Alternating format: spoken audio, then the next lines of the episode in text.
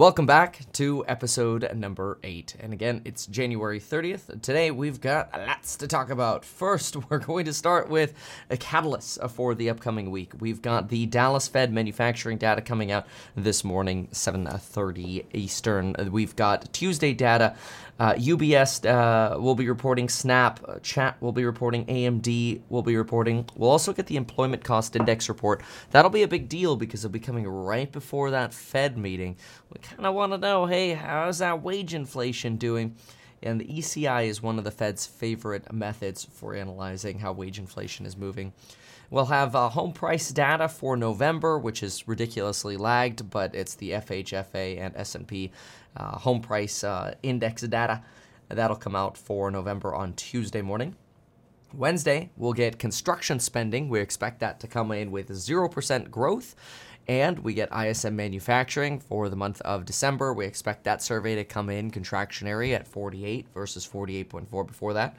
And we also get vehicle sales numbers. But more importantly, we get Fed. On Wednesday, we expect to hear from Jerome Powell at 11 a.m. California time. We'll be getting the interest rate hike decision. We pretty widely expect to get 25 basis points, and so far the Federal Reserve has been pretty consistent with if the market expects something, that's what the market ends up getting. uh, so we're expecting that 25 BP hike, but what we're really looking for is how the Fed sort of massages their messaging. We'll talk a little bit more about that and what to look for in a moment. Uh, so, uh, at, and then 30 minutes later, of course, we'll have the Federal Reserve press conference, and that's where we'll probably be able to get most of the insights from uh, Federal Reserve Board positioning for future rate hikes, any potential for cuts, and uh, any potential for uh, insight into how long we're going to sit uh, at that terminal rate once we arrive there, and where maybe, hey, where is that neutral rate? We'll also talk more about that in a moment. Then uh, we on Wednesday also have Facebook and Peloton reporting. JOLTS data also comes out actually before the Fed meeting. We'll be getting JOLTS data, which is good, as well as the uh, ADP unemployment report. ADP unemployment report's expecting 170,000 jobs, down from 235,000 prior. It would be one of the uh, lowest surveys here. Bank of America is expecting we'll start soon start seeing negative unemployment uh, employment reports, I should say, uh, not unemployment reports, employment reports, and uh, we might actually go negative in Q1 is is the estimate from Bank of America. We'll see so far for. Uh, the employment report for December, we expect to be at about 170,000. The JOLTS report, this is the job openings and labor turnover report, is expecting 10.293 million job openings. That's down from 10.45, but still above some of the levels that we've hit uh, just a few months ago of below 10 million. On Thursday, we'll get the European Central Bank. That'll probably be hiking rates. We'll get the Bank of England. That'll probably hike rates. And we'll get Google, Apple, Amazon, Qualcomm, and Deutsche Bank reporting uh, earnings. Friday, we'll get uh, the Friday jobs report, the uh, January jobs report already. It's kind of crazy to think that January is over in just one day from now. Uh, that uh, that does put us uh, at the also, as I've mentioned, the expiration of that coupon code link down below. Get the best price guaranteed going forward into the future. The price will be higher. We also have information that uh, Biden is expected to talk to McCarthy and intends to work with McCarthy to prevent a default on the debt ceiling. Both sides are saying, don't worry, we will not allow a default to happen. Yet, after Kevin McCarthy couldn't even get elected as Speaker of the House, a lot of folks are concerned that default is exactly what's coming, and it's the last thing that we need in a recessionary environment. The European Union is uh, starting off, uh, well, well, continuing, I should say, the green subsidy race, as the Financial Times puts it. The Financial Times yesterday had a piece talking about how uh, in the United States you've got the Inflation Reduction Act. In uh, Europe, you've got the EU and individual countries all pushing for tax cuts for chips, solar, energy, batteries. And really, you're getting this sort of back and forth of, of subsidies and incentives to develop clean energy products and chips. Now, uh, this, I think, it leads to basically massive stimulus checks for green related companies and chip companies. so uh, we'll see how everything evolves, but I expect that over the next decade, these uh, stimulus checks are going to pay off pretty well for chip and energy companies. You had uh, SoFi report earnings uh, today, better than expected, with even better guidance than expected.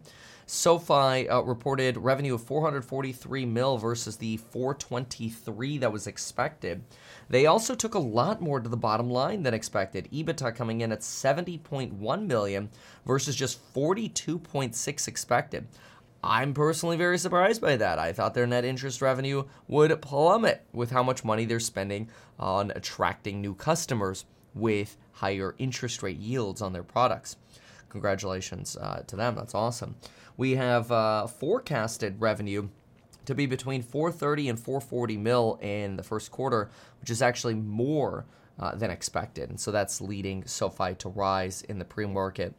Uh, one of the things I like doing, we generally do this uh, with course members, but one of my favorite things to do is uh, go through earnings reports in detail. Uh, they they can give us a lot of incredible insight into what companies are doing and what's going on really with the broader economy. Uh, and what we can do is take a brief look at SoFi and see what's going on. We'll do exactly that together. So the first thing that I'm noticing is their total interest income came in at 307 million, which relative to last year is almost a 3x. That substantially increases the rate of growth that they had in the uh, in the year ended uh, December 31st. And the year ended December 31st. They were uh, they, they were sitting at about 773 million for the entire year in net interest income, and last year they sat at 355 million for the entire year of 2021. Well, now in just the last three months of 2022, they've almost made as much net interest income as they did in the entire last year. That's pretty remarkable. Now, obviously, their net interest expense has also gone up, but that would be uh, that's totally expected, sitting at roughly about 30% net interest expense here. 98 million uh, versus the uh, total interest income. So net interest income here 208 million, pretty incredible. Obviously this comes before OPEX, but uh, still remarkable. We've got some income here from selling uh, loans and loan originations. That's another 248 million. And uh, OPEX running up to about 495 mil. So you're still ending here with a loss of 40 million, but it's the smallest loss we have here in the reporting periods that we see. Uh, just a 5 cent per share loss, $40 million loss, with uh, a, a pretty large ballooning here in revenues and not as much of a ballooning in operating expenses. So, quite frankly, pretty impressive pretty impressive. Uh, so uh, congratulations to SoFi. You have a growth here year over year of OPEX looking at 25%. But again, net interest, or we can even go with total net revenue here. Total net revenue, uh, if we consider net interest revenue and uh, the other products like selling loans, they're up 60% in revenue. A 60% revenue increase, net revenue increase versus a 25% OPEX increase, which includes sales and marketing. So great job. Uh, really, really impressive. Not expecting that at all. So congrats, SoFi. Bitcoin uh, did do a little bit of work this weekend. It ran up to uh, almost 24,000, got rejected at 24,000. Uh, we ran uh, all the way up to uh, 23,964, only to come really crashing down this morning uh, right around uh, 2 a.m. Eastern Time, we started selling down a little bit. Uh, I think this is uh, the beginning of sort of your pre Fed trading. Uh, you tend to get this pretty regularly before the Federal Reserve actually reports uh, their. Um, uh, their decision and and uh, ends up potentially talking the market uh, down into the dirty slums of a Fed-induced recession of pain you tend to uh, you tend to see stocks sell down. Uh, and, and ultimately, what ends up happening this week is is in my expectation entirely dependent on the Federal Reserve. Uh, remember, we've also got that employment cost index report coming out tomorrow, which I think will be a pretty large catalyst for uh, in, in preparation for the Fed. So stay tuned for that tomorrow. We have the five year break even inflation rate, by the way, still sitting around 3. Point, sorry, 2.38. Uh, this is off of the lows, off of the triple lows that we've hit, but uh, it's uh, it's it's staying consistent with about a low level that we've seen in uh, December, a low level we've seen in November. And all in all, the last quarter had inflation break evens substantially lower than any part of the prior year. That is, uh, the last quarter, substantially lower inflation expectations than the nine months before that, uh, especially coming off the war in Ukraine. You do also have financial conditions moving around a little bit. Uh, financial conditions, though, uh, broadly, while they did spike a little bit last week, ended up rotating down for much of last week and into today, where financial conditions are lower than where we have been since August. August is the last time financial conditions have been this loose. Financial conditions a little bit different from break evens in that they uh, will will take into account not just uh, stock prices, but they'll also take into account treasuries which treasuries have been a little bit uh, a little bit on a run here this morning. We're looking at about 3.55 on the 10 year, and we've seen this vacillation at the 10 year quite a bit, where maybe we'll go slightly below, then we go back above, then we go slightly below, we go slightly above. We're really stuck at that 3.5 level. It's almost like a magnet. Now, while that on one hand is great because it signals to the Fed, don't worry, you don't have to get more aggressive. Financial conditions are tight. Uh, it is a it is a little problematic for the real estate market. Real estate is expected to suffer more the longer the ten-year Treasury yield sits at three and a half percent. So definitely some uh, some red flags. Now, uh, we uh, also have some geopolitical red flags and catalysts, and there are quite a few of those. So, we've got to talk about uh, exactly what's going on with China, Taiwan, and Ukraine, because boy, oh boy, these could all be a hotbed of pain uh, for the next, honestly, years going forward, with now projections of a potential war between China and Taiwan wrapping the United States right into it. We'll talk about those projections, we'll talk about what's going on in Ukraine now. So, China and Taiwan. Now we have a, uh, a former Army general, Michael Minihan, who's come out and suggested that we could see war within two years between Taiwan and China, and that could end up dragging the United States into battle to help defend or defend uh, Taiwan versus China. The individual says that my gut tells me we will fight in 2025, he wrote in a memo to staff. Uh, a U.S. representative uh, replied to this and uh, agreed with the assessment, unfortunately. This was Michael McCaul, who suggests that China is looking to ultimately take control of Taiwan. Of course, some other individuals in the House of Representatives replied to this and thought it was absolutely ridiculous that China would end up invading Taiwan, that uh, China has become, yes, uh, a style of author- authoritarian and communist regime, but much more capitalistic. But very different from the United States in that we are all about individual capitalism. China is all about national capitalism. And the last thing they'd want to do is crush their economy even more with a war.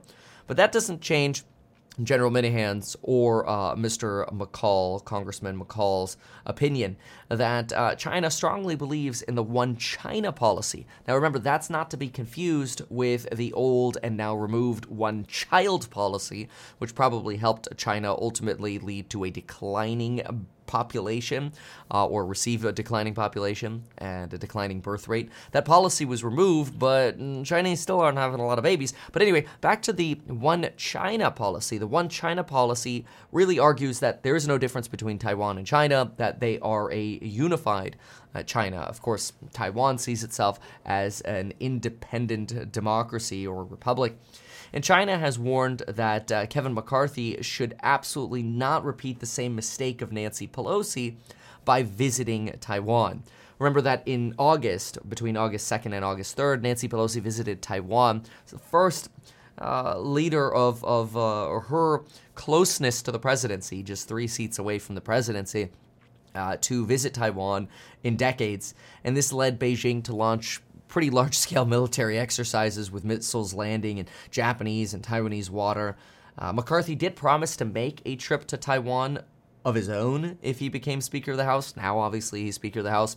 Taiwan is one of the four Asian tigers, also known as the four little uh, dragons. Uh, Hong Kong, Singapore, Taiwan, South Korea. These four are uh, essentially uh, regions that have become highly globalized and highly innovative and are leading to a lot of capitalistic growth in the Asia Pacific region. But uh, it's worth noting there's still some pretty big ties between Taiwan and China. You've got 42% of uh, Taiwan's exports still going to China. And guess what? Most of those are optical equipment like mirrors and lenses, which is, or well, both of those are very important in semiconductor equipment, and semiconductor equipment itself. China obviously wanting to expand its own semiconductor supply chain substantially. Uh, their big bet is on the Semiconductor Manufacturing International Trade Corporation, which is a competitor to TSMC. However, China still heavily relies on TSMC, and uh, that is why Taiwan uh, exports about 42% of its exports to China. Or at least in part of the reason why. Taiwan also imports 22% of all of its imports from China. This is different from the United States, who just sends about 15% of its exports to China, and 10% of our imports come from China. So, uh, McCaul, Representative McCaul, ultimately warns that China is going to be strategic with how it might end up wanting to invade Taiwan, in that they'll probably wait until after the 2024 elections. That will give them an opportunity to potentially influence Taiwan's elections in 2024. And if the influencing campaign in those elections fails, then they might end up looking at a military invasion. Uh, now, uh, Colonel Douglas uh, Macgregor uh, believes this is unlikely. He is a retired U.S. Army colonel. Uh, he was very active during the Gulf War.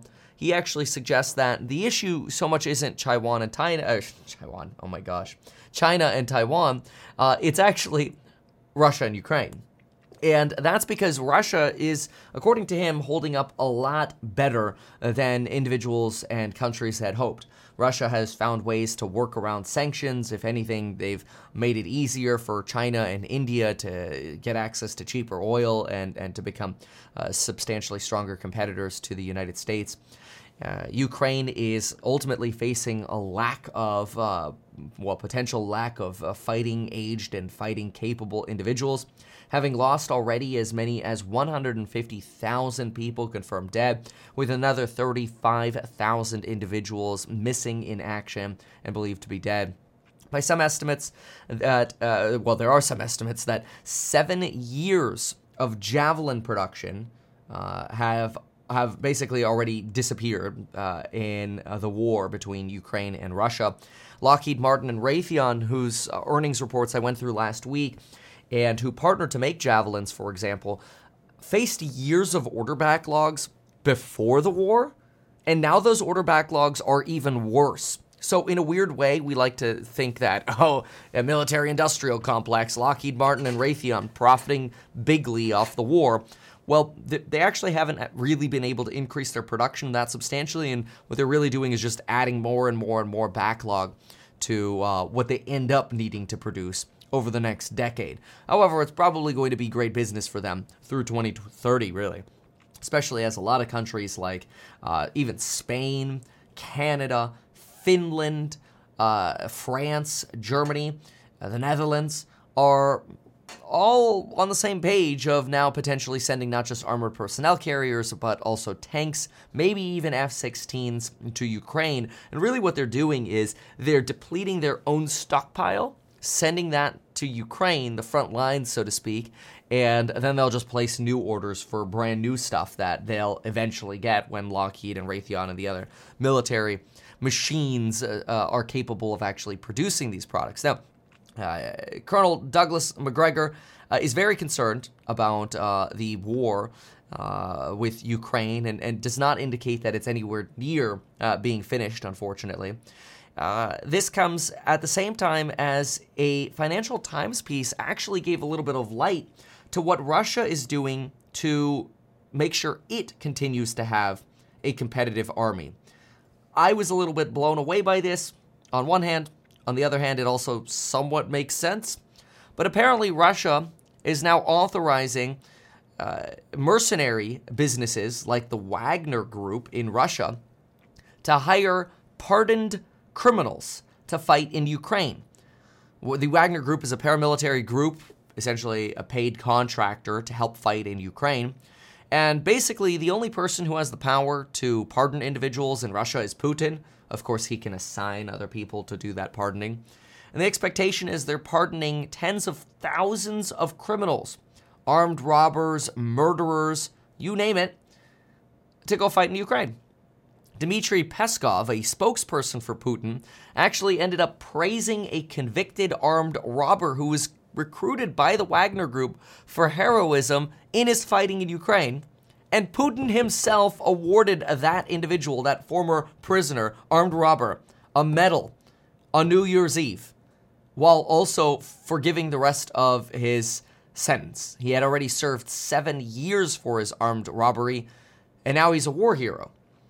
Apparently, Russia is also now continuing this practice, despite the United States and other groups labeling uh, trans uh, these these uh, mercenary groups as transnational criminal organizations. The goal of these labels is obviously to limit their international reach, to limit their ability to conduct business, to limit their access to banking and finance. And uh, the U.S. is straight up basically sanctioning these companies. The United Kingdom is actually estimating that the number of prisons or prisoners so far recruited to fight for Wagner, just one of the companies in Ukraine, has reached 50,000. Russia is uh, apparently also now uh, taking taking in former convicts and former chefs chefs uh, to end up becoming leaders in uh, the uh, offensive by Russia against uh, Ukraine. Basically, hey, who can we get to fight? This comes at the same time as, unfortunately, Ukraine was embarrassed for a uh, scandal over graft. Uh, this is essentially the. Uh, a, it was really all tipped off by this guy named Yuri Nikolov. He tipped off the Ministry of Defense about crazy prices for catering on things like uh, just regular uh, battlefield rations, whether those are uh, crackers or dried fruits or whatever. And he exposed insane pricing that Ukraine was being charged and billed for this, this military food. Apparently, there was a $350 million deal with a catering company, and, and they were charging wildly inflated prices.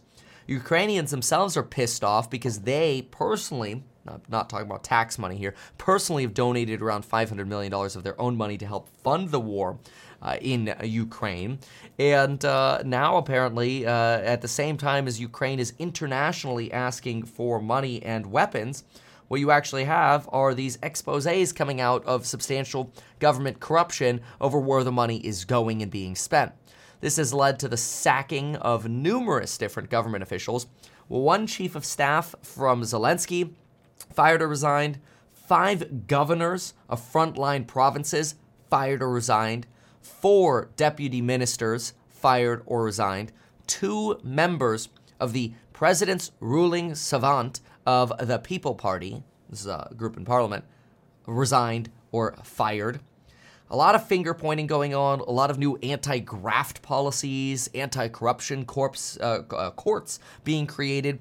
The European Commission is suggesting they're investigating this and we're trying to work with Zelensky on resolving the issues. Zelensky came into power in 2019 kind of ironically promised to end uh, tensions with Russia, and now we're actually at war with Russia. So, a lot of pain going on between uh, Russia and Ukraine, and a lot of stretching going on on both sides. And this is the kind of stuff that happens in war, but corruption is not going to be something very, very popular, especially when the United States is sending nearly $100 billion of economic aid uh, and military aid to Ukraine. For example, tanks which might not arrive for several months. 31 tanks from the United States, Abrams tanks, these are actual fighting tanks, not just armored personnel carriers, are going straight from the manufacturer to Ukraine. In the meantime, two battalions of Leopards and British Challengers, a total of about 100 tanks, are also going to Ukraine. We're expecting to get the uh, first wave of about 40 Leopards in about three months, puts us at about April a second batch later on. Uh, we mentioned earlier, but uh, to reiterate, Spain, Canada, Portugal, the Netherlands, Finland, everyone is really chipping in here to contribute. and allows them to give away sort of their older equipment and buy new equipment themselves. However, tanks are not the easiest because not only do you need to know how to actually operate the vehicle, but now you need to be proficient enough to operate that vehicle while potentially under fire and in a battlefield. And uh, this could take five to six weeks of just basic training and tactical training to learn how to actually integrate tanks, armored personnel carriers, javelins, howitzers all together. Now, the potential plan is that uh, Ukraine might be able to attack from the north and cut off Russia's north south supply routes. This would be by going in through the Luhansk province. Uh, and essentially limit the flow of Russians and limit the supply of Russians uh, to the southeast. Another option is going uh, south more towards trying to destroy Russia's uh, supply uh, chains, essentially between Russia and Crimea. The problem is you have a lot of open territory here. Open territory is really tough because it makes it very difficult to move troops and supplies forward because all it takes is a Russian trench to take out your moving uh, troops. This is actually where tanks and armored personnel carriers end up becoming huge, not only for reconnaissance, but actually being able to take substantial swaths of land, move forward, and pressure Russia. Uh, it, uh, it, it's a very D-Day esque style of uh, potential scenario that that uh, Ukraine needs to pull off. Estimates are that you would need three times as many attackers to be able to break through a Russian defensive line and uh, and potentially uh, control it. Uh, that would be in an effort to obviously overwhelm uh, the Russians. So again, Ukraine's getting about 31 Abrams, about 100 tanks from Europe. You've got uh, this belief that uh, China and Taiwan, on one hand, could potentially go to war within two years, and at the same time, war with Russia in Ukraine is um, unfortunately nowhere really near finished, as much as there is hope that the arrival of the tanks will help. The lack of manpower and the continued raising of manpower in Russia uh, continues to create nervousness, especially since in August, August, September, Russia recruited about 300,000 more service members, but only 150,000 of them have been deployed so far. Another 150,000 are uh, have been held back and are prepared for future deployment. Yikes. A lot of pain going on between uh, China and Ukraine, and these are going to be massive geopolitical issues we'll have to pay attention to. Now, don't forget, today's January 30th, so check out those programs on Building Your Wealth link down below. Get the best price guaranteed going forward, and get lifetime access to all of the content, trading challenges, buy sell alerts, course member live streams by joining any of the programs linked down below. Now we've got to talk a little bit about the economy and the Federal Reserve. But first, let's take a listen in to see what Bloomberg has to say. Seeing some of these names face just a little bit of a cyclical test, or are we seeing some of the structural story that's dominated these names and delivered monster gains over the last five years or so? Are we seeing that structural shift, a change in the underlying trend, Tom, that could be with us for years to come, regardless of the cycle? I'll go with the structural shift. I think that gone are the days where you can get up and expect Amazon, Apple, uh, Alphabet, uh, Meta platforms to outperform against NASDAQ automatically. I think you need to see some company specific initiatives, or in the case of Alphabet and Meta, a rebound in digital advertising on a strengthening economy for those shares to outperform the NASDAQ even over short periods of time. So I would say it's more structural. I think it's a change in dynamics and I think it's something that's going to continue to play out over the next 12 months. Uh, Tom, how does that influence your thoughts on how we should be thinking about valuing these companies with that in mind?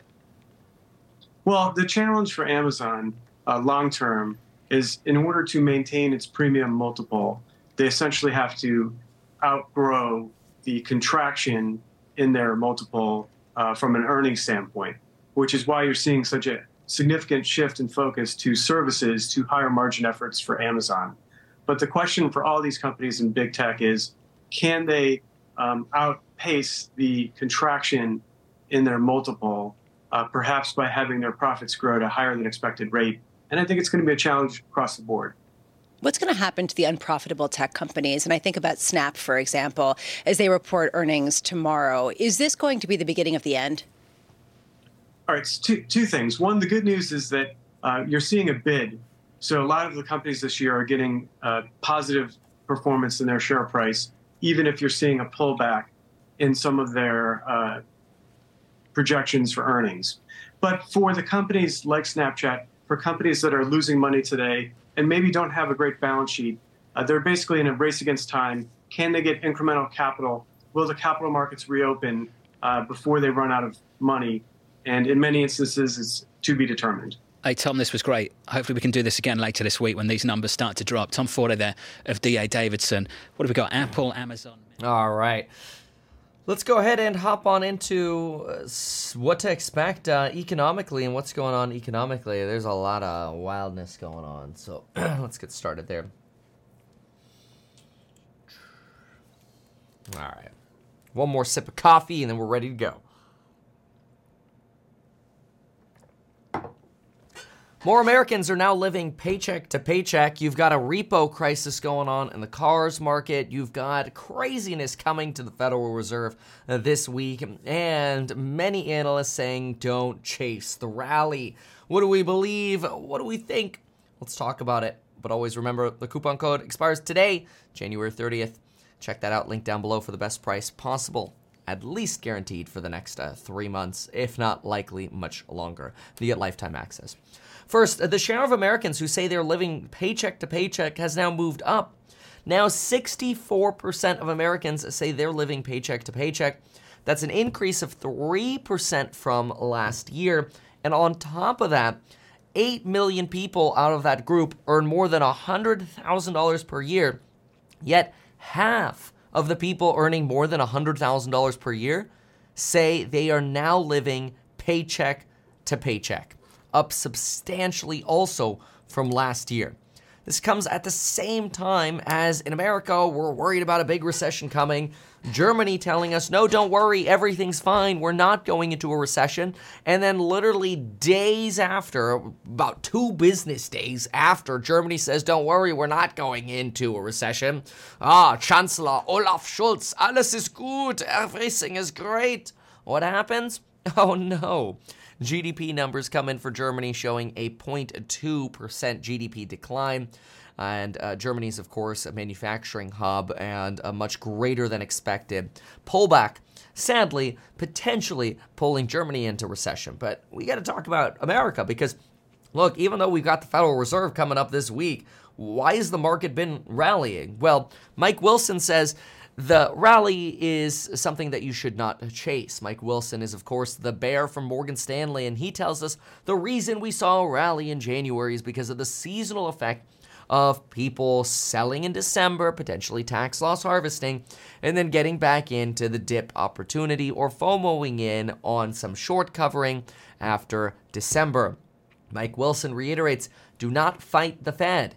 And remember that, and this is another piece that I found, but uh, something to keep in mind is the last time we had a January that moved as much or nearly as much as it did this January. This has been the best January since 2019. Uh, or the last time in 2019, January ended up popping up markets 8%. And now we're up about 6% in January, which again is the best January since 2019. But the difference between then and now was that in December of 2018, actually right around the 18th, 19th, and 20th, the Federal Reserve U turned, and individuals thought they were going to continue hiking, and they did not. This is obviously before the pandemic, and we had a pretty bloody December. And so that was the last time we had a great January when the Fed actually moved. The Fed has not moved at all. In fact, it's expected that Jerome Powell's probably going to keep on a pretty nasty mask this week. That's because as stocks are starting to slip up a little bit or, or, start rallying up a little bit, which is a slip for the Federal Reserve, we're seeing a slipping in financial conditions. Financial conditions in the last three months have started to loosen. And while on one hand, looser financial conditions is good for avoiding a recession, the Federal Reserve does not want financial conditions to get so loose that we end up leading inflation to rise again. That would be the biggest risk. And so my belief is that Jerome Powell is going to have to keep a very ugly mask on when he ends up talking at the press conference this Wednesday. We widely expect a 25 BP hike. We're not expecting any kind of move away from a 25 BP hike. But we're expecting Jerome Powell to probably reiterate what he gave us in the summary of economic projections in December. Any move off of what he told us in December would probably be seen as uh, bullish, especially if he softened the stance. I don't think he's going to be more aggressive based on what he reported in his December summary of economic projections with the rest of the Federal Reserve staff, because data has actually come in weaker than when we had the Federal Reserve meeting in December. We've had weaker inflation, we've had weaker manufacturing numbers, so I'm not expecting a Fed that is going to be more hawkish than December. Now, personally, that could actually be a good thing because it could mean that we're not going to get talked to so dirty that the market ends up selling off. But I would caution against a lot of bullishness mostly because I believe it'll be Jerome Powell's job to make sure he makes it very clear that he thinks we're still knocking on the door of a recession, that the 0.5% GDP estimate for 2023 is still his base case. That we're going to narrowly avoid a recession, but a narrow avoiding of a recession, in the words of the Fed, is probably, in the words of the market, a, uh, a recession. Uh, and I wouldn't be surprised for him to reiterate the need to drive the unemployment rate up to 4.6%, which is what they, uh, the Federal Reserve Board together reiterated uh, in December, in addition to hiking rates to about 5.1% at a terminal rate. Right now, we sit at about 4.25%, and uh, if we get to about 5%, which would be three more 25 basis point hikes, we'll be at that five to five and a quarter rate hike, which we expect from the Federal Reserve uh, at, at their terminal rate. Now, the bond market is pricing in rate cuts at the end of 2023, but I expect Jerome Powell to reiterate what he said in December. We're not even talking about rate cuts. That's okay though, because when the Federal Reserve is convinced, and this is the beautiful thing, uh, and, and this is why I do not expect to see this now, but when the Fed is convinced inflation is gone and wage inflation is gone, what is the Fed going to do? Well, the Federal Reserve can very easily, in my opinion, maintain their credibility by making the following very simply, uh, making the following very simple. Hey, look, we have a policy called FAIT, flexible average inflation targeting. We believe that the average inflation rate for PCE is going to be 2% we don't actually have to have the, the, the every single month's read be 2%. This is an easy way for them to back off the idea that inflation needs to be 2%. They could let it be a little higher for longer while still softening conditions, right? On top of that, I believe that once they're convinced inflation is gone, which is not yet, they can very, very quickly U turn and stop the bleeding in the jobs market and actually prevent wage loss from going as high as they projected in December. I really believe December is the Federal Reserve trying to shoot ahead of the running deer. In other words, inflation has sort of been this running deer that's been uh, getting away from the Fed, and the Fed has been following it. But they've always been lagging it in all of their summary of economic projections over the last year and a half. The Federal Reserve has been wrong. They've had to revise them up, up, up, and up, and up. Now, I believe the Federal Reserve has finally given us a December report where they've actually come out ahead of inflation by becoming so aggressive. And I think now the Federal Reserve doesn't actually need to be more aggressive, especially since that uh, inflation data and manufacturing data is now coming in softer. I think the Fed is just likely to maintain what they iterated in December. So if I had to sort of simplify the messaging for what do I think we're going to get from Jerome Powell, I want to make this very clear. I do not believe we are going to get more hawking than December. I believe we'll probably stay consistent with the December hawking. Consistent with December hawking is basically just referring to the summary of economic projections from December. I think that's the easiest punt that Jerome Powell could do. He could go up, give a statement, answer the Q&A and basically just punt the February meeting all the way to March. Just, hey, look, we're doing 25 BP, still waiting for more data. Look at the summary of economic projections of December. That's our opinion. Nothing's changed. That, again, it's not not really bullish, so I wouldn't call it heavily bullish. We're not I, I don't think we're going to get a massive sort of softening position from Jerome Powell. And I don't believe we're going to get more hawking. So I actually think what we're going to get is a very neutral Jerome this time. Now, it is possible it is possible that neutral ends up being considered bullish because it isn't more hawking. I think a lot of folks believe that because markets rallied in January after that December disaster, the Fed has to turn into a hawk. I do not believe that is true. I believe the Fed will see that financial conditions are still substantially tight. 10 year Treasury yields are still sitting around 3.5%, also, again, substantially tight. And any kind of little rebound in the stock market we've seen is actually good for the purpose of avoiding a recession. Remember what they're trying to do. They're trying to thread a needle here. They're threading a needle suggesting, hey, look, we don't want things to be so tight that we definitely have a recession, but we don't want things to be so loose that we recreate inflation. We just want things to be, you know, sort of in the middle. And that's where I think the Fed's in the right place to just be neutral this time. Jay Powell, if you're watching this, man, I would love to be at those FOMC press conferences so I could throw you some softballs, Daddy. okay, no, I'd, I think it'd be really cool to have some YouTube representation over at the Federal Reserve. But in the meantime, uh, I, am not too nervous about Jay Powell on, on Wednesday. And I think that is okay. This is despite the fact that you have JP Morgan and Morgan Stanley saying sell the rally, Bank of America saying they expect us to move from job gains in 2022 every single month to job losses in Q1 of 2023, as high as 175,000 job losses per month coming in Q1 2023. That would be a massive flip. Uh, something that that uh, that the markets would not be very uh, prepared for, I think. Uh, but remember, we we've known this since, quite frankly, I mean forever. But but I've been talking about this since January of 2022. For over a year, I've been talking about this. Job losses lag recessions. So quite frankly, the fact that everybody keeps focusing on job losses for me is just ludicrous because we we know job losses lag a recession. so the worst could potentially already be behind us. We'll see. Hedge funds don't seem to think so, though. The Commodity Futures Trading Commission just released data that there are 2.4 million contracts on treasuries with massive short bets. Massive short bets. We are more short uh, than we have been in quite a while on treasuries. Uh, let me explain briefly what that means. When you are short treasuries, you believe that prices for treasuries are going to go down. When prices for treasuries go down, what does it mean?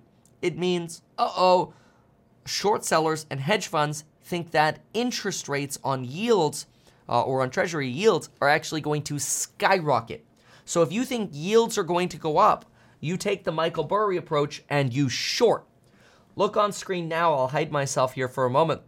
Traders have never been this bearish on treasuries. Aggregate treasury shorts the highest level of short selling since we have seen. Uh, well, I mean, you can kind of see it tapers off to nothing going all the way back to 1993 there on the left. But on the right of this chart, we are at the highest level of short interest on treasuries that we have ever seen.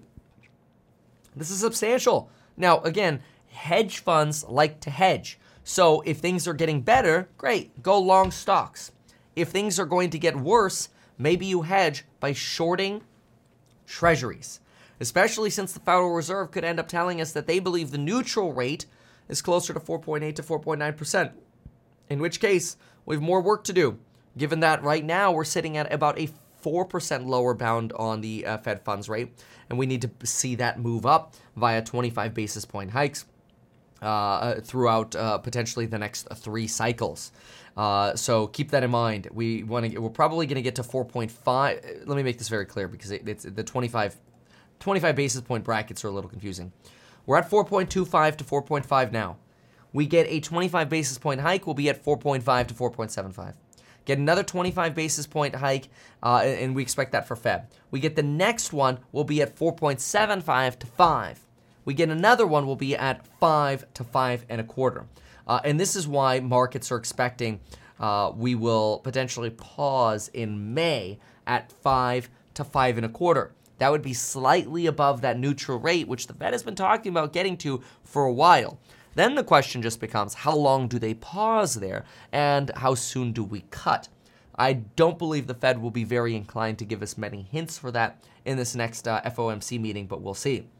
What's worse, though, potentially, is not exactly what the Fed is doing, but what's going on with the car and auto market. Because a lot of folks are saying that the auto market is in a straight up bubble. In fact, the Federal Reserve just released its Q3 monthly rate of cars financed, and folks, ooh, in Q3 2022, it shot up to the highest level ever, growing to $41.2 billion of vehicles financed in Q3, which could coincide with high vehicle prices and high, uh, uh, well, I mean, high financing costs. Uh, but in, in terms of nominal loans financed, high vehicle prices probably are uh, what helped drive uh, this highest ever level of vehicles financed.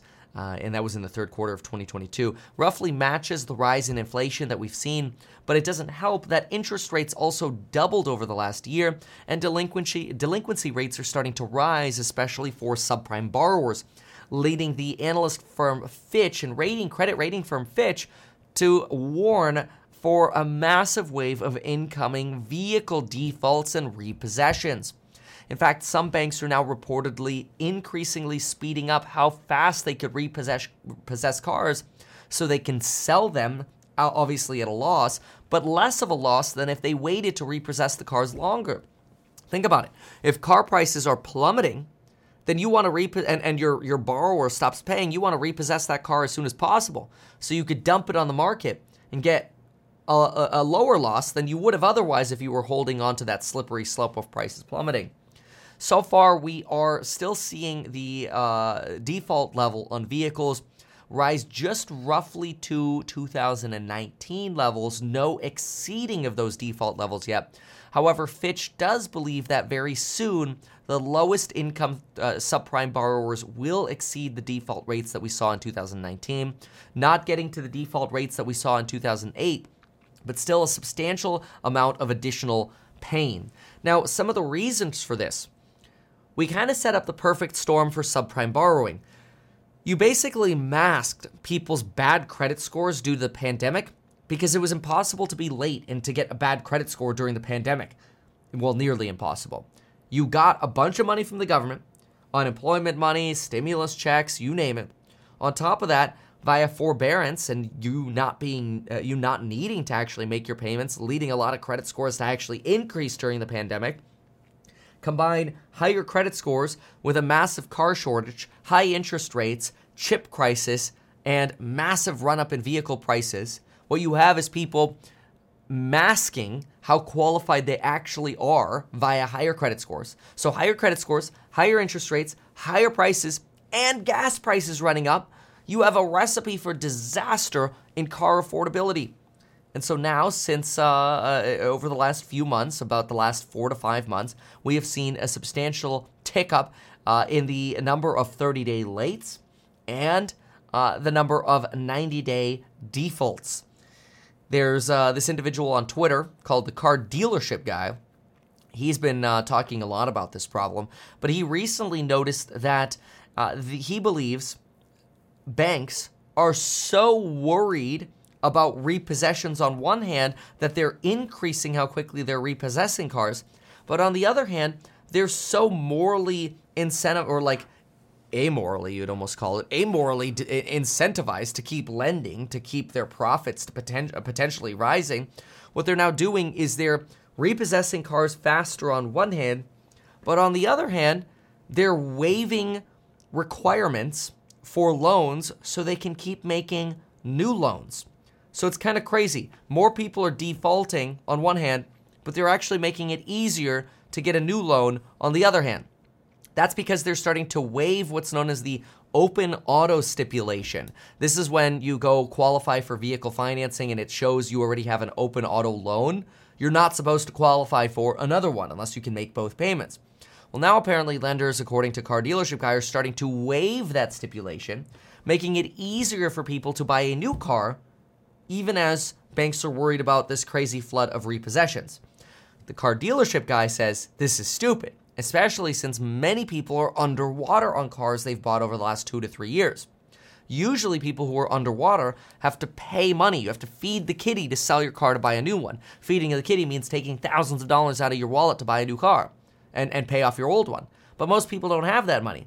So at the same time as defaults are rising and repossessions are skyrocketing, you actually have banks going, eh, but let's keep the funnel full and let's keep lending as car prices are and or have already fallen 30% are and are continuing to fall. Uh, this individual believes that repossessions could end up getting ugly, and this is really bad for the car market. Elon Musk even went as far as replying to this, saying, Good prediction. Yikes. That's not so good. On top of that, we also have potential inflationary pressures, which continue to get talked about from China and wages. Consumption is expected uh, to and hopefully be the main driver of the economy per the Chinese government, but consumption is actually not the main driver of the Chinese GDP. Now, in my opinion, I actually think that could keep that second wave of inflation down, but we'll see.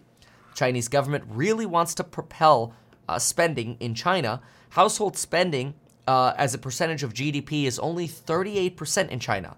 In the United States, it's 70%. So, in other words, the individual consumer makes up 70% of the US economy, only 38% of the Chinese economy. Much of the other portion of the economy in China is the result of the housing boom. But the housing boom has turned into a massive housing bust. How quickly will individuals come back into the housing market, even with lower restrictions on housing? Nobody knows. So we'll see. Fortunately, though, back in America, we have a uh, piece by Morgan Stanley suggesting that you can stop worrying about wage price uh, in, uh, inflation. And even though Morgan Stanley overall is pretty bearish, they suggest that because of more concentration uh, of, of jobs, that is more uh, uh, like larger and fewer companies having more jobs, leading to less competition amongst other companies, leading to higher profits for those companies, and lower unionization ultimately should keep a lid on wage prices. We'll see. So if we put all of this together, look, there's a lot of bad news. You got a lot of analysts screaming about sell the rally, it's a bear market rally. You've got Germany potentially walking into a recession even though they didn't think they would. You've got a repo crisis going on in the cars market. You've got this potential for a second wave of inflation in China. I personally believe, and this is sort of my summary of it, I don't believe a second wave of inflation in China is really going to lead to a lot of pain in the United States. I don't believe the conditions are present for a wage price spiral, though we want to pay attention to that. Even though the auto bubble may be present, it is not anywhere near the levels of the 2008 crisis. It's still at about half the levels of 2008. And yes, poor individuals are going to suffer the most, as usual, in a recession. I don't believe that the Federal Reserve necessarily has to push us off the cliff into a deep, dark recession. And whether or not we have a recession, uh, I, I, believe the United States will be relatively resilient uh, over the next decade. And uh, once we get through this temporary madness, we're off to the races for the rest of the decade. And chips will be the next new gold with pricing power for the rest of the decade. We'll see. Right now, chips aren't doing that great. Chip equipment companies seeing sales fall 30 to 50 percent but it seems as though a lot of that pain has already been priced in. So, what do you think? Is the Fed going to talk dirty to us? Are some of these smaller embers of pain, like in the repos market and in China, going to lead to an explosion of pain and the reiteration that you should never fight the Fed? Or are we facing that Nike swoosh recovery where, yes, there are hot spots, but we're going to get through those. We'll get through China, we'll get through wages, we'll get through inflation, we'll get through uh, reopening, and we'll get through the repos uh, crisis in cars. We'll get through all of that and we'll just slowly keep chugging along. That's my belief, but doesn't necessarily have to be yours. But if you want to chat with me about your opinion, make sure to join the courses on building your wealth link down below. Today is January 30th, the day the coupon code expires. And that's it. We're moving away to higher pricing and a lifetime access is yours if you sign up uh, via the link down below for any of those programs on building your wealth. Let's now hop back on over to Doomberg markets a little bit softer after an incredible rally led by the tech names, and that really has stood out to me. And today you are seeing a disproportionate sell-off in the Nasdaq. The S&P down eight tenths of a percent now, 40 of 50, and this really does come on the heels of perhaps a little bit of an increase in yields, but otherwise stability, 3.55 percent for the 10-year, which really raises a question of how much there is a direct correlation between bond yields and tech stocks. That when bond yields go down, tech stocks rally and vice versa. Michael O'Rourke, Chief Market Strategist at Jones Trading, joining us now. And I want to start there after an incredible rally led by those tech names that a lot of Hey, uh, Suresh, I, I see your comment here that the coupon code wasn't working for you. Uh, the coupon sh- uh, they, they expire at the end of the day today, so 11:59 p.m. Uh, it's possible you might be having an issue with uh, uh, you, it, maybe there's an ad block or something. Try a private browser or disabling ad block. Worst case scenario, check out on the course. Email us and we will fix it for you afterwards. We can adjust uh, before it even hits your card. we can adjust it. Uh, so what, what whatever issue you have, if it's the member code or whatever it is, uh, check out with the normal code. Then we'll fix it after the fact. Just email us. If you need a custom bundle, send us an email at kevin at bekevin.com. We will get you taken care of. In 2022, knowing the environment was a little bit, little bit gloomy, so they wanted to put money to work, and they've done it thus far early in 2023 but you're looking at seven mega cap names driving 50% of the S&P 500 gain year to date, and that's including Microsoft, who basically had a disappointing earnings call. So, um, I, like I said, I, I think it's, it's, still happening, but I don't think it's sustainable. Let's dig into uh, the earnings side of things. You said so far we really haven't seen incredible earnings. What? How important are the earnings that we're going to see later this week? Meta on Wednesday, Apple, Amazon, uh, and Alphabet all coming out on Thursday. Yeah, I, am calling it AAA Thursday. Uh, you're talking about three mega cap names that represent about 12 or 13 percent of the S&P 500. They do 1.2 trillion in revenues. So when you look at Amazon, you know, Google or Alphabet, and um, and Apple. Oh, the price war has begun, baby. Ford officially cuts prices on the Mach E. Now, why is this remarkable? Well, it finally shows that Tesla's price cuts are affecting the broader market. Uh, on the release of this news, Ford uh, is down 2.56%. Now, what's really important to know about this is a lot of folks, when Tesla's price cuts first came out, said, Oh, don't worry. Tesla's price cuts won't affect the broader market. Nobody else is going to follow them and cut prices. What happened basically within a week of Tesla's price cuts? BMW cut prices three and a half to ten thousand dollars for multiple of their markets, uh, their their vehicles in their market. And take a look at this Zero Hedge article here. Five days after we por- reported that Tesla was accused of weaponizing price cuts in order to crush their competition in the electric vehicle space. Ford has announced price cuts for their electric Mustang Mach E, along with several other models across the board. Keep in mind that Ford is not even profitable on the Mach E.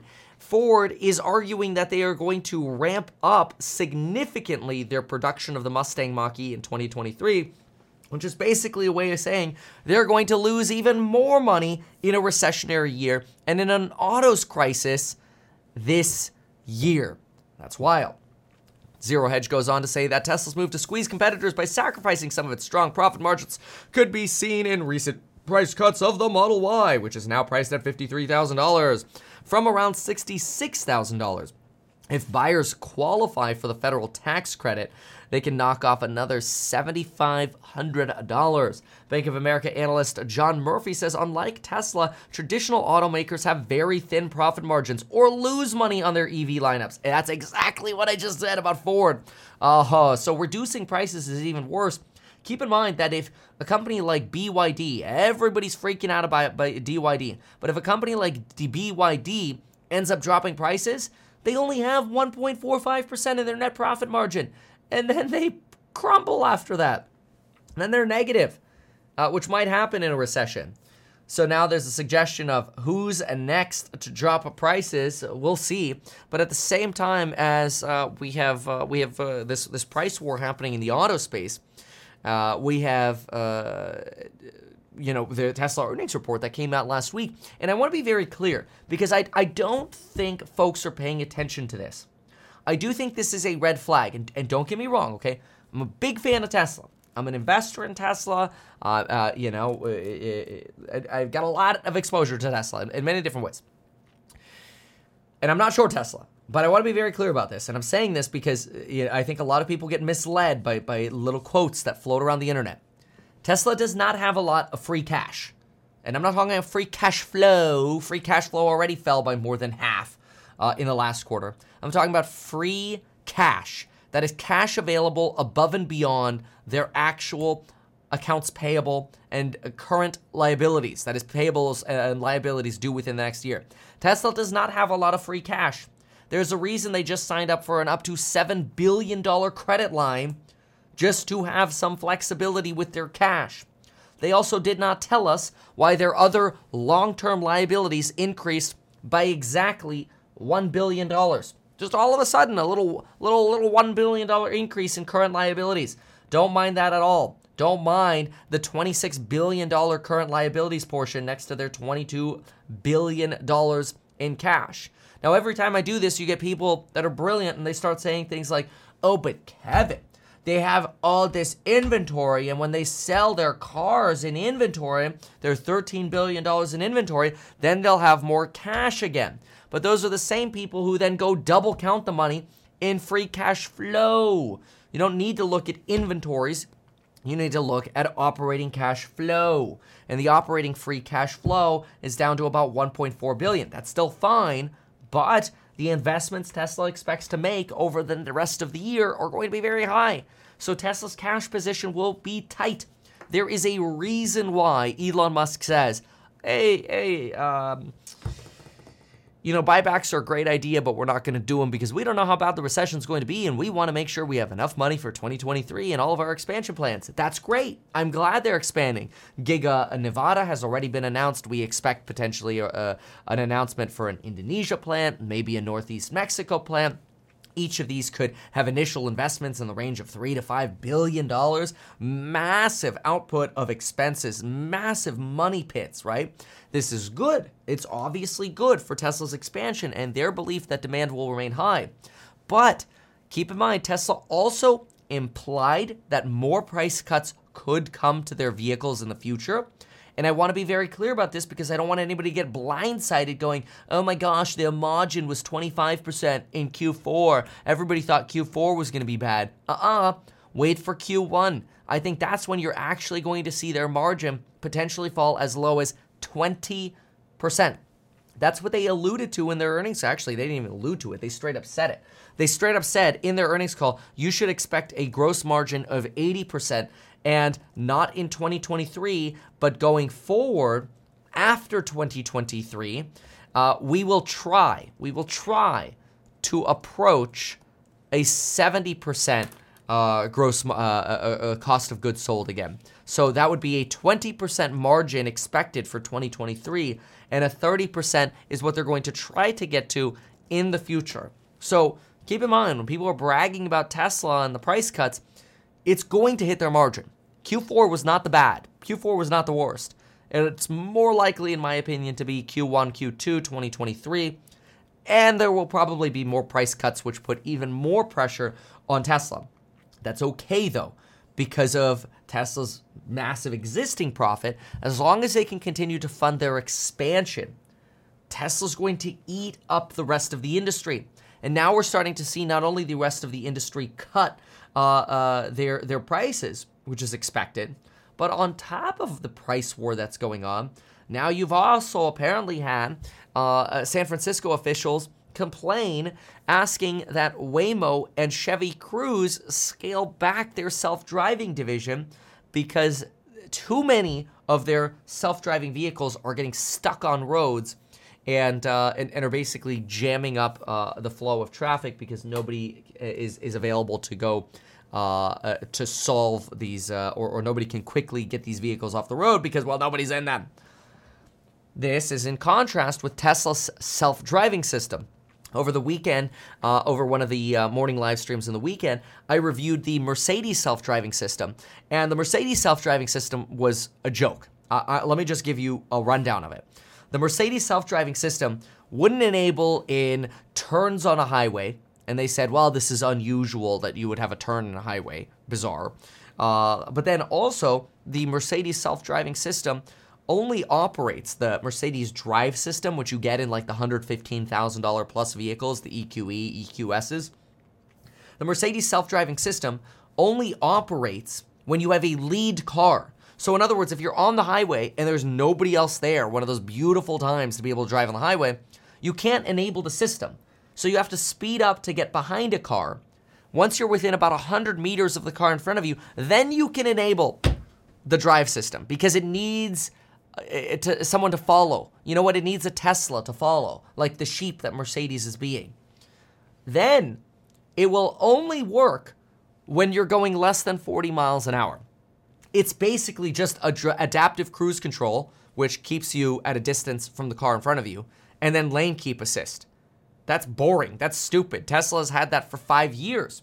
When I bought my Tesla, my Model X in 2017, I didn't need a car in front of me. I didn't have a 40 mile an hour limitation. I could turn on autopilot on the highway, and autopilot on the st- like city streets was was not good back then. It wasn't advertised as being good back then either. It's gotten really good now. Now, yeah, now I've got FSD. It's freaking incredible. I'll talk about that in a moment. But autopilot back five years ago was phenomenal and no 40 mile an hour restriction on self driving. So keep in mind. While I'm I'm somewhat saying warnings about Tesla, that does not make me a Tesla bear. It makes me a Tesla realist. I'm not only the little bull kid who's only going to say good stuff about Tesla because their whole portfolio is in Tesla. It's not true for me. It shouldn't be true for you. You shouldn't be all in on one stock. Uh, but I do believe that Tesla's full self driving is miles ahead of the competition. I don't really care about Cruise, don't really care about Waymo. Great, they've got mapped self driving in certain areas, which now regulators are pissed about. Mercedes doesn't hold a candle, neither the other automakers or BYD, because what do they have? Adaptive cruise control and lane keep at certain speed limits. That's stupid, that's boring. What does Tesla have? Tesla has the ability for me to sit down in the car, press where I want to go on my navigation, which is basically always the same bar, I mean, uh, destination downtown, and uh, I hit go, and then you go. Just kidding. I, I would never drink and drive. Uh, well, anymore. not, not that I ever have. Uh, but anyway, uh, the the what's great about the vehicle now is that you plug in a destination and you hit go, and the darn thing almost always drives without intervention now. It's pretty incredible. It's getting good. And I just got another software update yesterday, which I'm really excited to try out. Uh, this is something that the competition can't hold a candle to, and I think that's where the uh, the massive margins are going to come for uh, f- come from for Tesla. Keep in mind that uh, right now the way I'm modeling Tesla is I am assuming the worst case scenario uh, for uh, Tesla with vehicle margins and I'm using that 80% number as cost of goods sold for my Tesla projections. Uh, by using uh, 80% as a cost of goods sold, uh, I, I, I, think you're you could be a lot more comfortable with your projections, uh, and it's fair I think to include some reduced level of forecast uh, for a take rate on FSD because you're not going to realize a full $15,000 sale on everyone who but gets FSD. The problem with that, uh, or, or the reason for that, is Tesla does allow people to sign up for FSD as a monthly service option, right? So you can pay a buck 99 or whatever to get FSD per month. That money is going to flow through as cash flow to Tesla a lot more slowly than somebody who just swipes the credit card, so to speak, and finances a $15,000 purchase, which they might do. In fact, that is that is the best hope is that as long as Tesla can have individuals include in their vehicle financing full full self-driving, that's probably the best way for Tesla to increase their uh, actual free cash flow because now the lenders are basically paying for free cash flow or for uh, full self-driving rather than the individual basically borrowing full self-driving at a buck 99 a month for uh, Tesla. Now, uh, what's interesting about that is if we do a quick calculator, let's do an auto loan calculator. If we do an auto loan calculator, and let's go ahead and go with $15,000 for 60, no, let's go to 72 months because everybody's going with longer uh, uh, uh, now. And let's go with 6% down payment, zero. I'll put zero for sales tax and all this other crap.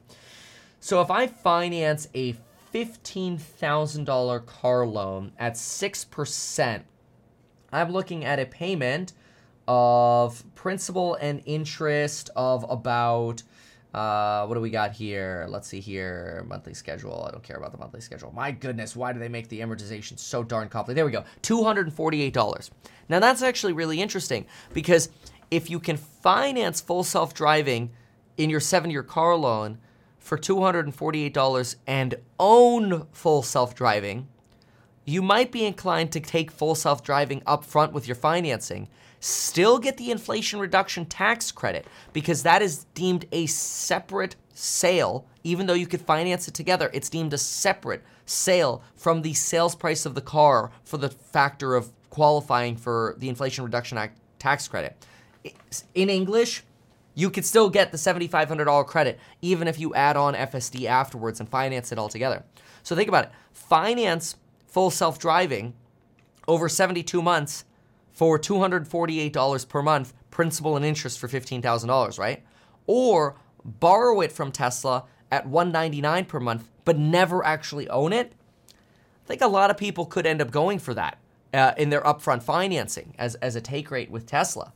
Uh, so that's where the profit comes from for Tesla. That I think is going to substantially boost margins for Tesla. And so that's where I think you could probably uh, throw in at least a 10% full take rate on, on Tesla uh, FSD. So if they sell 4 million vehicles come 2025, average selling price $47,000 per vehicle, uh, take a throw on only a nominal 10% take rate at 15,000, uh, you're looking at at least $400 per share for Tesla and we're not even at 200 bucks yet right now. Now, if we do hit $200 by the expiration of the coupon code, I have to dye my hair green. But right now, Tesla's flat in pre-market, so who knows? But then again, it was flat in pre-market Friday, and the darn thing ended up running 11% that day. Pretty wild. But uh, Ford uh, Ford shares again down now two and a half percent pre-market on the announcement of these price cuts. We'll see what happens, but I think this is very good information for you to keep in mind if you're exposed to the EV sector you're going into an era of a lot of car repossessions. You're going into an era of high interest rates, high interest rates that are staying stubbornly high. So you're not really getting relief on the auto loan segment. Uh, more delinquencies means fewer people can qualify for a new car. High 10 year treasuries mean uh, interest rates are staying high, even as financial conditions in the stock market are starting to slow. Uh, in other words, lower because stocks are going up, financial conditions loosen. Interest rates are still high. Uh, part of this is with this massive shorting uh, happening in the treasuries market. It's a massive amount of selling, leading yields to actually go up, actually driving rates higher. Uh, you have a tight cash position for Tesla. And even though their margin is substantially higher than the competition, Ford losing money, BYD probably soon to lose money, full self driving from the competitors being worthless, in my opinion uh, you're you're not in the clear for Tesla, right? You still have headwinds. Though fortunately, in the future, Tesla could probably sell vehicles at a break even and take full self driving and still have a 20 to 30% margin solely by selling people full self driving. That's pretty remarkable. Uh, so so we'll see what happens. Anyway, uh, that's my take on, on, a little bit of insight into Tesla, what's going on with the Ford market. Make sure that you remember today is the expiration of the coupon code, January 30th. Maximize that coupon code. We're looking at a large price increase. You get buy sell alerts in the stock and uh, stocks and psychology and money group. Real estate analysis and the real estate investing course is really really important for you to get into owning real estate. So check out those do it yourself property management, rental renovations, build your wealth uh, as by making more money as well through the Elite Hustlers course. Probably this weekend, we're starting the exclusive Elite Hustler live streams. So if you want to be a part of those where we talk business and it's me, it's not like other people talking to you about business, we can talk about our, uh, your business together with me. Uh, that'll likely start this weekend. Join the Elite Hustlers course for that. If you want to bundle up multiple courses, email us, kevin at meetkevin.com, whether you're an existing member or not. Love to have you there. All right, back to Bloomberg. It is. Let's see what we got. Where we are on the right hand side, as far as rates at those three central banks, the highest in 15 years, uh, much higher than we saw. There's a little yellow bump there uh, towards the left hand side. That was the European financial crisis. Uh, that was the, the uh, Eurozone crisis. Uh, you can see that we haven't had this kind of tightening in a very long time. So, what kind of impact is it going to have on a cumulative basis? That's what has yeah, to be. Yeah, if you can get uh, Mr. Futt here, if you can get Lucky uh, to reach out, happy to talk to him. Uh, Instagram, Twitter, whatever is fine. Uh, any thoughts on Lucid speculation? No, I, I think uh, the, the problem with uh, anytime people hear buyout is they immediately think high price. And until we actually have a price of where that buyout could be, I think any kind of run up in Lucid is very, very dangerous and should be sold right away. It's what I thought as well when they doubled. I I'm looking at it. I'm like, I need to short this sucker. Uh, and, uh, and and sure enough, it went from being up 100% to being up like 30%. Uh, and, uh, and and even that I think is excessive what they'll do at the next meeting, although he will definitely leave it open to raise rates and talk about being data dependent. But the idea is they're going to keep rates high for a long time. You were just talking about that because they want to make sure that they get down below 3%, get headed towards 2%. So their argument is going to be we're keeping rates steady and you've got to buy into that. And as you can see from the yellow line there, the markets do not buy into that right now. It'll be interesting to see if that changes come Thursday. Mike, just briefly, how do you think that takes shape in the statement that we get from the Federal Reserve? They have this line in there about ongoing increases. Does that change at all? Don't think that one changes. I think they're going to talk about ongoing cha- uh, ongoing uh, rate moves because I think the reaction in the markets to any kind of change would be very counterproductive for the Fed at this point. Mike McKee, thank you. Four weeks of big gains in this equity market. Futures are lower right now by eight tenths of one percent, but check out the year-to-date moves we've seen so far worldwide. Euro Stoxx 50 year to date up 9%, Nasdaq 100 up more than 11%, EM equities absolutely flying. Big question too, do you fade it or do you chase it? Wall Street and the big debate taking shape this morning. Morgan Stanley and JP Morgan on the one side saying beware of the Fed and telling investors to fade this move higher.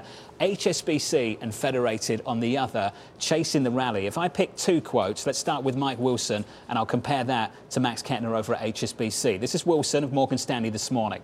We think the recent price action is more of a reflection of the seasonal January effect and short covering. Investors seem to have forgotten the cardinal rule of don't fight the Fed.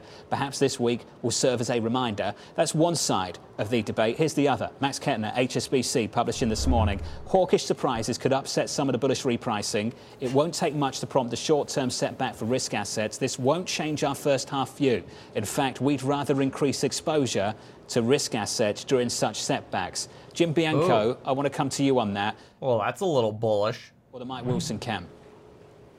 I'm probably closer to the Mike Wilson camp. I've been trained not fight the Fed. That has always been a good strategy. This market has been driven by the perceptions of liquidity and interest rates. And if the Fed is going to stay higher for longer and push back on the idea that fin- easing financial conditions is not what they want, that is a tough thing to really fight against. And I think ultimately that is where the market is going to really run into trouble. Nothing changes a consensus narrative quite like a four week rally in the equity market. George, your thoughts on which camp you're in?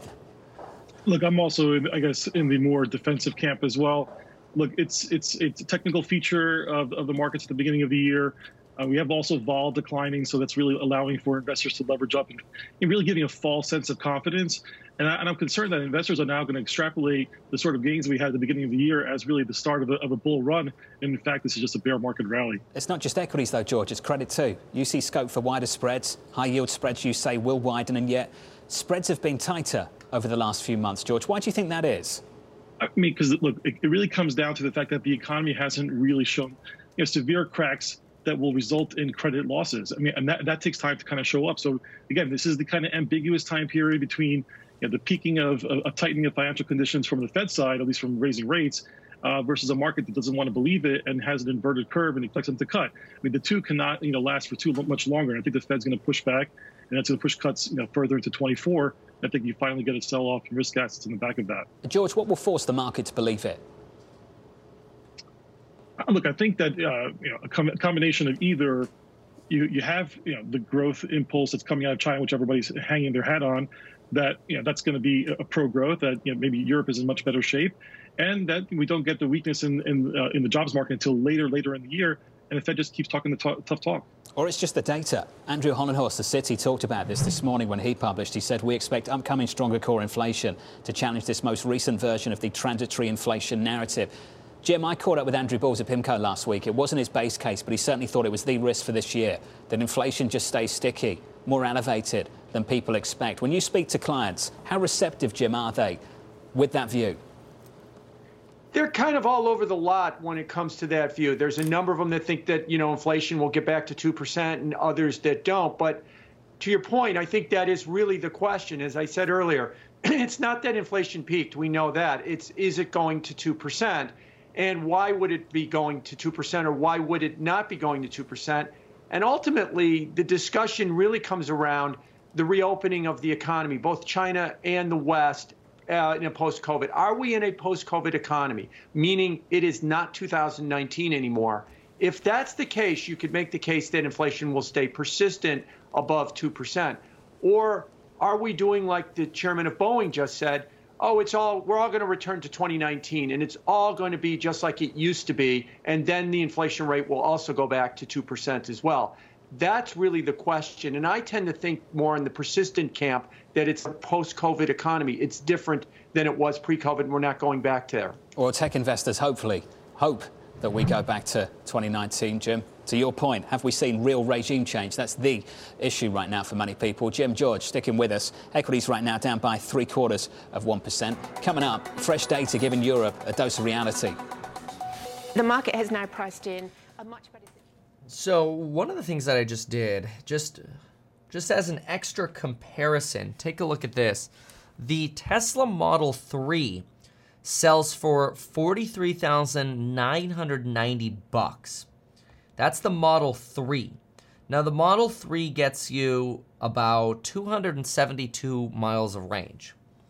If you build out a Mach E, you're at about a thousand bucks, two thousand dollars more than that and uh, your range here is also about, actually, it's less. It's about 247. So lower range, no upgrades, uh, you know, none of the advanced steering or whatever that Ford does. You're about $2,000 more than the Model 3. However, if you compare the Y to the Mach E, the Y uh, is sitting at about $53,400 uh, versus the 45 you've got over here. So 53 400 minus the 45,995. It's about $7,500. It's basically exactly the difference of the credit now with the new price cuts here of the Mach, uh, uh, the Mach E. It's a pretty good difference. I mean, if you didn't want a sedan like the Model 3 and you wanted either the Y or the Mach E, 7500 bucks could could could move some people onto the Mach E. Again, uh, Ford loses money whereas Tesla makes money. Uh, but uh, I, I, am of the belief that there will probably be another price cut coming. Uh, certainly by April, I would expect another one uh, for Model 3s and Xs. I, I, I, don't think it'll be as, as substantial as what we've seen previously. But uh, let's look at the range quickly here on the Model Y. See, the Model Y, though, has almost 80 miles more of range uh, over the Mach E and that can be useful for for those uh, range anxiety folks. But then again, is that 80 miles more of range worth seven and a half thousand bucks, right? And again, this is not assuming any kind of self-driving uh, in in either of the uh, positions. Something to keep in mind. All right, let's take a listen over to the CNBC. Uh, oh, everyone's on commercial today. Okay, fine. Honda's got a commercial they're running with a with a strawberry. Yeah, there you go. Oh yeah. This this is how you know the auto market's gone to crap. This is how you know it's bad. Cutting prices on its electric Mustang Mach-E crossover. It will lower pricing of the Mach-E by an average of $4,500 depending on the model. Uh, the reductions range from $600 to $5,900 compared with Tesla's price cuts of up to 13,000 on the Model Y earlier this month. Uh, I think a Ford uh, EV executive, Jim, said we are not going to cede ground to anyone. Yeah, I think that the you have to remember that one of the mantras of uh, of Farley is to never lose money on a car. So they must have some margin here for them to make this, or else you know it's just not in their lineup if it doesn't make money. Uh, my worry here is is that Ford's quarter and Ford's year uh, are uh, have been suboptimal. Clearly, the stock was all the way up in the 20s, and a lot of that is just because people think there's going to be a recession. But a lot of that is, is they got to start delivering. Just got to deliver, and that's uh, they're trying. this is a very big setback because the Mach-E has been a big winner and they're going to put out 30, 40, 50,000 a month. Now, I will say that if you go back to the beginning of the Tesla conference call, Musk does say, look, we can bring them back up because we've got so much, I mean, we can bring the prices up a little. But this is to stop Ford. There's no doubt about it. what Musk was doing was to stop Ford because Farley has real momentum. And the Mach-E is not sold through. The F-150 is sold through. I mean, I mean, they have enough demand.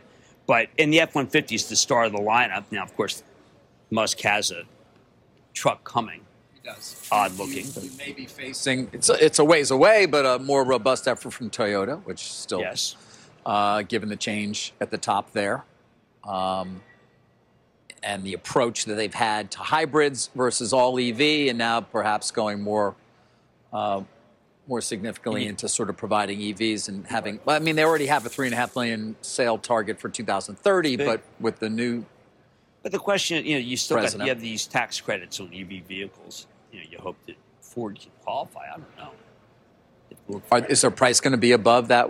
by sure. which they would qualify. Yeah. I mean, that was one of the keys for Tesla Yeah. in terms of that price cut coming down, and then being able to offer this or get the seventy five hundred So tax credit. Just the margins are going to be very thin, and Ford needs. Remember, Ford's running uh, an ICE internal combustion engine company, and right. they're That's the thing. Well, running EV. the margin point is the key one. And Tesla's you know- Tesla's got the ability to cut price in that way and still have margin. Yeah, This is also true. Uh, somebody here wrote that Tesla has a less expensive Model Y that gets around 270 mile range. I, I don't see that. I see the long range and the performance. I only see two 53,490 and uh, 56,990. It is still an exciting story because of the F one fifty. Yeah. which is the greatest selling without this, and then it'll, it'll sell here. But the Mach, you know, the Mach-E was kind of all right. Our, you know, Ford's best hope, and it'll still sell, I think. But Musk is just, I mean, the man is somewhat, he, he's somewhat unbeatable when it comes to cars. Uh, last week, Adam Jonas of Morgan Stanley asked a lot of dealers if they'd ever seen a car company cut prices by a fifth across most of their product range. No one could think of a, a precedent. I mean, he, he, he actually goes back to Henry Ford when he democratized the, the Model T. Yeah. Yeah, you got to, you know, maybe the Model T was also to keep out everybody. Uh, that was, you know, kind of like standard Everyone's democratizing everything. Going back to Vlad. everybody, but there was no standard 100% of the market. Musk make Um, 100% of the market. He's not going to have it. No. Um, guys, a, a, a very small part of the market's Lucid, but it's worth mentioning this morning because uh, obviously that move up on Friday, in part because of a news story. I think it was Betaville that the Saudis, which own as much as 64, 65% of the company already, might want to take it private. A um, couple of things to, to share here. Um I mean, the Saudis obviously already control this company. They're spending what up to as much as three billion dollars on a production facility for Lucid. They also were a billion of the 1.5 billion at the market offering the company did. Remember, not that long ago. So there's not a big float here, first of all, which is one reason why you get the kind of moves in Lucid that you saw on Friday. Remember, the stock, I think, ended up 43%, but it had been up as much as twice that amount at certain points uh, during the day. Um, I just don't have, at this point, the ability. All right, so uh, Tesla barely green in the pre-market here. You've got SoFi's running; it's up 10%. It was up about six when we covered the earnings at the beginning of uh, this live stream. Uh, their earnings were substantially better than expected. Very, very good numbers. The numbers were, were very surprising uh, what they were able to pull off, and their forecast was also very good. So very impressive. Uh, big, big supporter of them, but I actually have been staying away from investing in them because I thought the numbers would would come out worse before they came in better. So. Uh, love the company, but definitely uh, was not expecting that kind of beat. So good job, SoFi. You've got Opendoor moving down about 5%, Canoo down 4.5%. You've got ASML down about 2.7% here in a pre-market. Taiwan Semiconductors down only about 0.2. Uh, Nvidia down somewhere about 1.93. Ford down about 2%, as well as the Nasdaq down about 1.6. It'll be really interesting to see how the bell opens. We'll see with these uh, higher yields that we're seeing on the 10-year Treasury right now. Uh, and a lot of shorting going into the treasuries market, pushing those yields up. We'll see if that ends up translating to some kind of shorting or profit taking, what profit there may be on uh, stocks here at the opening bell. Opening bell in about seven and a half minutes. We'll be jumping over to the course member live stream in about two minutes. Thank you so much for listening here, either on Apple Podcasts, Google Podcasts, Spotify, or on YouTube, uh, Twitch, Facebook. Shout out to everyone. Thank you so much for being here. We'll see you in the next one. And remember, today is January 30th with that expiring coupon code link down below. If you have questions about bundling, email Kevin at meetkevin.com. Thanks. Bye.